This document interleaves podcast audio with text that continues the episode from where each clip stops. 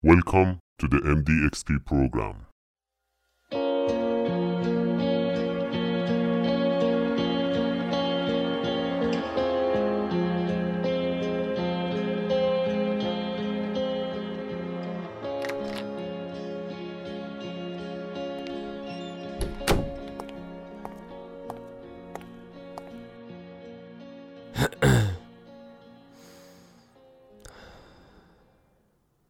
به نظرت چه فرقی بین دو لغت نالج و ویزدم وجود داره؟ تو فارسی گاهن با یه معنی ترجمه میشن اما دقیق ترش اینه که نالج میشه دانش و ویزدم میشه بینش یا خرد یا درک بازم به نظرم فرقی ندارن. کسی از تو نظر نخواست تفاوت اصلی اینه که ما با استفاده از خیلی چیزا می‌تونیم دانش رو به دست بیاریم. هر کی می‌تونه با خوندن در مورد یه موضوعی تحقیق کردن دربارش و حفظ کردن حقایق مختلف دانش رو به دست بیاره. اما درک و خرد خیلی فرق داره. در واقع یه رابطه یه طرف است. تا وقتی که دانش یه چیزی رو نداشته باشی نمی‌تونی خرد داشته باشی در موردش. اما وقتی که درک یه چیزی رو داری نمی‌تونی دانشش رو نداشته باشی. یعنی در واقع این تویی که دانش یه چیزی رو به دست میاری و با تجربت می‌تونی درک و برای خودت به وجود بیاری. ممکنه کلی در مورد اینکه چطوری غذا درست بکنی کتاب آشپزی بخونی. اما تا وقتی که خودت انجام ندی و تجربه کسب نکنی نمی‌تونی یه آشپز ماهر بشی. بهتر اینطوری بگیم که درک یه جورایی استفاده کردن و واکنش نشون دادن با توجه به تجربه و همینطور استفاده از حقایقی که یاد گرفتیه. اینکه بدونی چطوری، کجا و چه چیزی به دردت می‌خوره میشه درک یا همون ویزدم.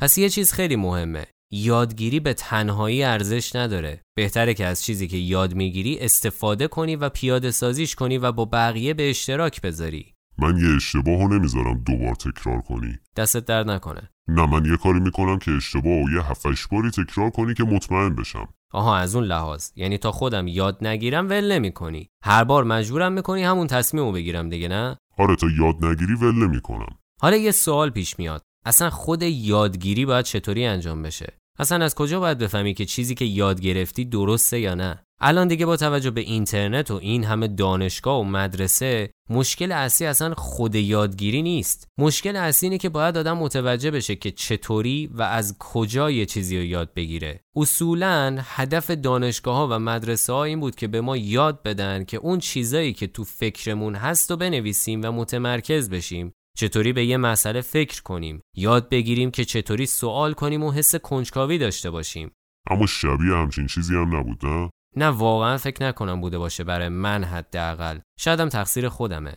خیلی از افراد توی چرخه نچندان خوشایندی گیر می‌کنن. یه چیزی داریم به اسم اثر شترمرغ. اگه خواستی search کنی انگلیسیش میشه ostrich effect وقتی که شترمرغ از یه چیزی میترسه کلشو می‌کنه زیر شن. بعد فکر می‌کنه که از خطر در امانه. ما آدما هم این کارو زیاد می‌کنیم. وقتی یه موقعیتی ناخوشاینده یا حوصله‌ش رو نداریم همش سعی می‌کنیم ازش دوری کنیم و تا جایی که می‌تونیم نادیده میگیریمش و فکر می‌کنیم که خود به خود OK میشه. این به دلایل مختلف اتفاق میفته ولی می‌تونه به همون ضرر بزنه. راهنمایی رو یادت بیار. کجاشو؟ همون موقعی که درس و بلد بودی تو کلاس علوم اول ولی میترسیدی بری پا تخت جواب بدی. آره یادمه یادت چطوری پشت کیفت قایم شدی که معلم نبینتت؟ نه، آره یادمه ولی منو دید و برد پا تخته یادته که موقع جواب دادن سوال از استرست بغض کردی؟ آره اصلا نمی‌دونم چرا اونطوری شد شاید به خاطر اینکه خیلی میترسیدم از اینکه نتونم جواب سوالا رو بدم و جلو بقیه ضایع بشم ولی کی اصلا اهمیت می‌داد همون واقعا تجربه خوبی شد که گاهی هم اگر نترس آدم می‌تونه خیلی راحت از پس مشکل بر بیاد ولی خب سخته. من بیشتر می‌خواستم حالتو به هم بریزم با این خاطره. چرا خوشحال شدی؟ چیه؟ ناراحت شدی؟ ناخواسته بهم کمک کردی نه؟ بحث سر اینه که گاهی ما فکر می‌کنیم که با فرار کردن از بعضی از موقعیت ها می‌تونیم یه مشکلی رو بگذرونیم. اما همیشه اینطوری نیست. تا وقتی که سرمون رو به یه چیزی گرم کنیم و امیدوار باشیم که از این یکی هم یه جوری در میریم قوی شدنی هم وجود نداره. یه چیزی هم داریم که بهش میگن سوگیری تاییدی. انگلیسیشو میگن confirmation bias. مدلش اینطوریه که گاهی اوقات ما دنبال تایید نظر و عقاید خودمونیم. دوست داریم اون چیزایی که می‌دونیم تایید بشه. یعنی حتی اگر در حال تحقیق کردن و گفتگو در مورد یه چیز جدیدیم بازم دلمون می‌خواد که با باورهای قبلی خودمون همخونی داشته باشه. این دوتا رو چرا گفتی؟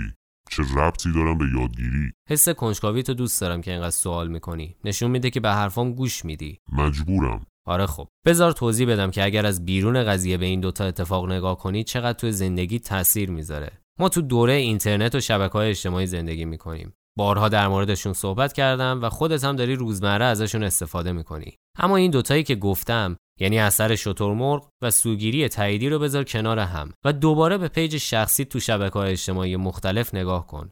تاریخچه سرچ یوتیوب یا اینستاگرام تو ببین. که نکته یا متوجه شدی؟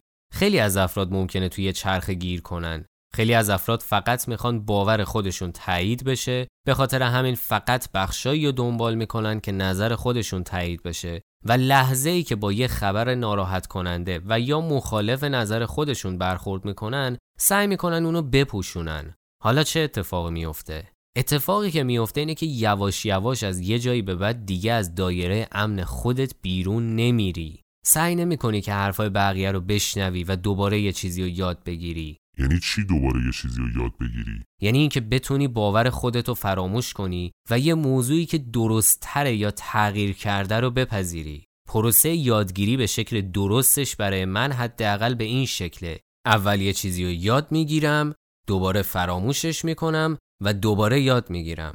یادت موقعی که درس میخوندی یه دوره بود که بهت گفتن اعداد ریاضی میشه صفر و یک و دو تا آخر. بعد از یه مدت گفتن ما اعداد منفی هم داریم. بعد شد اعداد حقیقی و هی گسترده تر شد. یعنی اول یه چیزی یاد گرفتی بعد پاک شد از ذهنت به خاطر اینکه داده های جدید بهت رسید. بعد دوباره یاد گرفتی. انقدر اینو تکرار کردی که بیشتر ریاضی رو یاد بگیری. حالا این ریاضیه که من خودمم قبول دارم تا وقتی که کار مهندسی انجام ندی شاید زیاد به دردت نخوره. اما بقیه کارا چی؟ اون چیزی که علاقه داری چی؟ اصل قضیه اون به دست آوردن قابلیت فراموش کردن و دوباره یاد گرفتنه. تا وقتی که توی یه چرخه گیر کرده باشی که فقط بخوای حرف خودت تایید بشه دیگه اصلا پیشرفتی وجود نداره. به خاطر همینه که ما باید یاد می‌گرفتیم که کنجکاو بودنمون رو چطوری نشون بدیم و در واقع چطوری اصلا سوال بکنیم. چرا باید یاد بگیریم که فکر کنیم و بنویسیم؟ وقتی که بتونی سوال کنی فکر کنی صحبت کنی بنویسی دائما می‌تونی به جاهای بزرگتر برسی تو هیته کاریت. حالا نمیشه فقط فکر کنیم؟ نه چون اون موقع به اندازه کافی متمرکز نیستی. اصلا خیلی از چیزهایی که به ذهنت می‌رسه بعد از یه مدت خیلی کوتاهی از یادت میره. از بس که زندگی پر از اتفاقه. شاید من حواستو پرت می‌کنم. شادم آره. ولی خب کلا هم دردسر و داستان زیاده و همه شرایط آماده است که ذهنیت و تفکر تو فراموش کنی. حرفمو باور نمی‌کنی؟ خیلی خوب تست کن. به یه چیزی فکر کن و سعی کن که بنویسیش. اوایلش دیدی چقدر سخته؟ اصلا انگار نمی‌تونی. اما وقتی که می‌نویسی خودت مشکلاتش رو یواش یواش متوجه میشی. صحبت کردنم به همین شکل گاهن. حالا وقتی که در مورد یه چیزی صحبت می‌کنی و مینویسیش خود به خود مغزت به این موضوع عادت می‌کنه. اون موقع یواش یواش از فکر کردن خودتو مجبور می‌کنی به عمل کردن و نتیجهش هم خودت خوب می‌دونی. حداقل خوبیش اینه که بعد از یه مدت یادت میاد که به چه چیزایی فکر می‌کردی و چقدر تونستی بهشون برسی چقدر از اونا عوض شدن و چقدر پیشرفت کردی. به هم اعتماد کن. بی تاثیر نیست. اون قدم وقت گیر نیست. حالا شاید یه چیزو تا حالا بهش دقت نکرده باشی و حتی خنده دارم هست. اما حتی فکر کردنم نیاز به یادگیری و تجربه داره. یعنی چی؟ یعنی باید یاد بگیری چطوری تفکر انتقادی یا اصطلاحاً critical thinking بلد باشی. اطلاعات اطراف ما خیلی زیاده. باید تصمیم بگیری که چه چیزی رو رد کنی و چه چیزی رو قبول کنی. پس باید بتونی بدون سوگیری با تمرکز و تحلیل یه جواب پیدا کنی. هر چیزی که می‌بینی یا میشنوی و درجا باور نکن. باورا خیلی خطرناکن. نمی‌دونم واقعا چطوری توضیحش بدم. خودت متوجه میشی که چی میگم فکر کنم.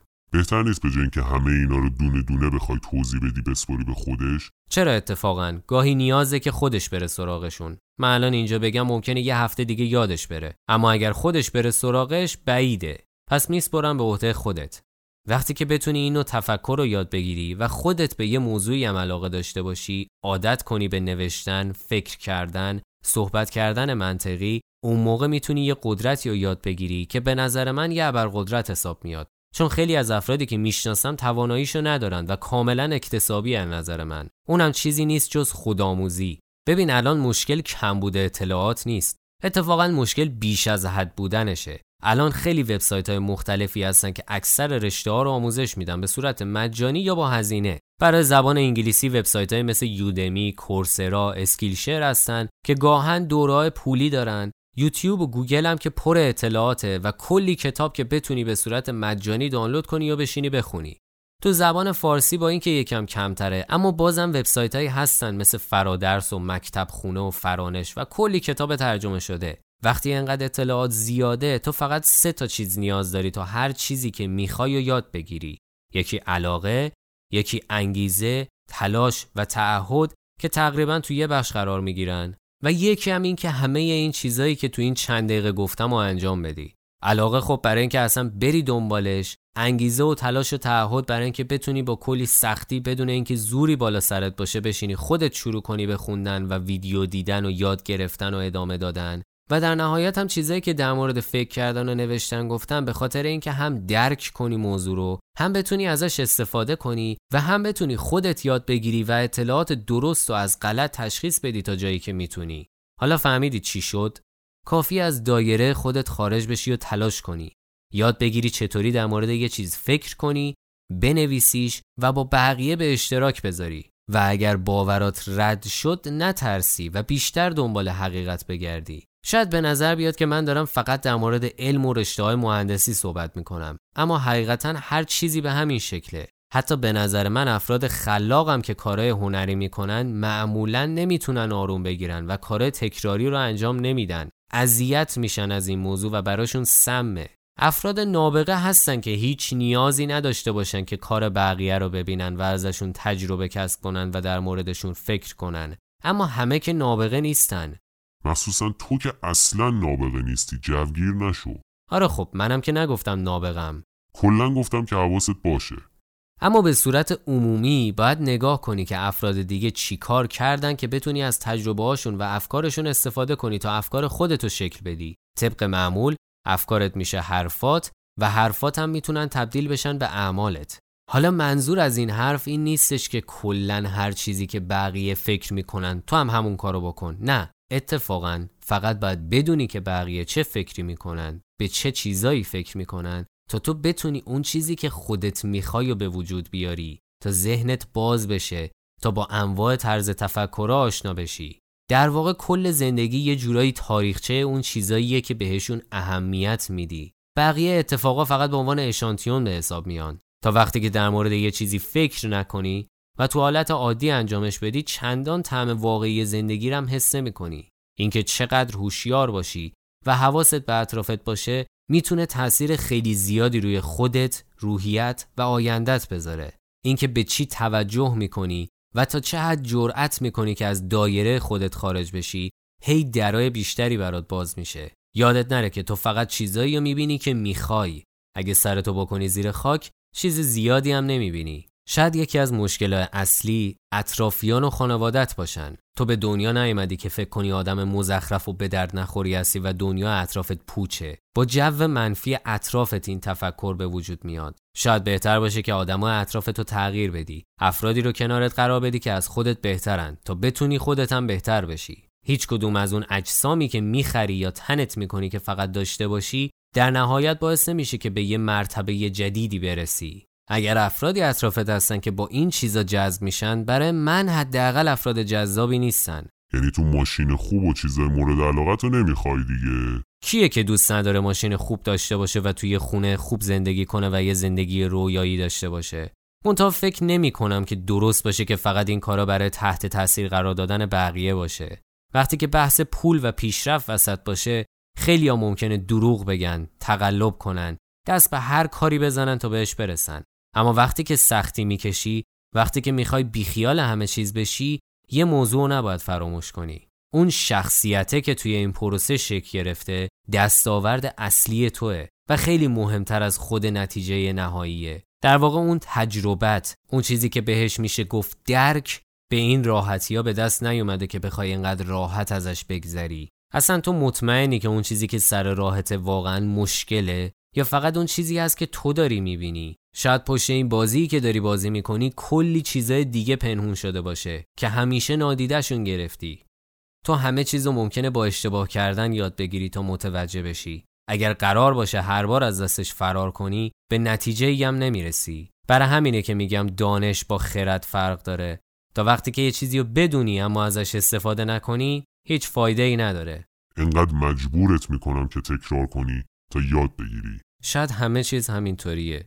انقدر شکست می‌خوری انقدر اشتباه می‌کنی تا بالاخره برای تجربه بشه و یاد بگیری.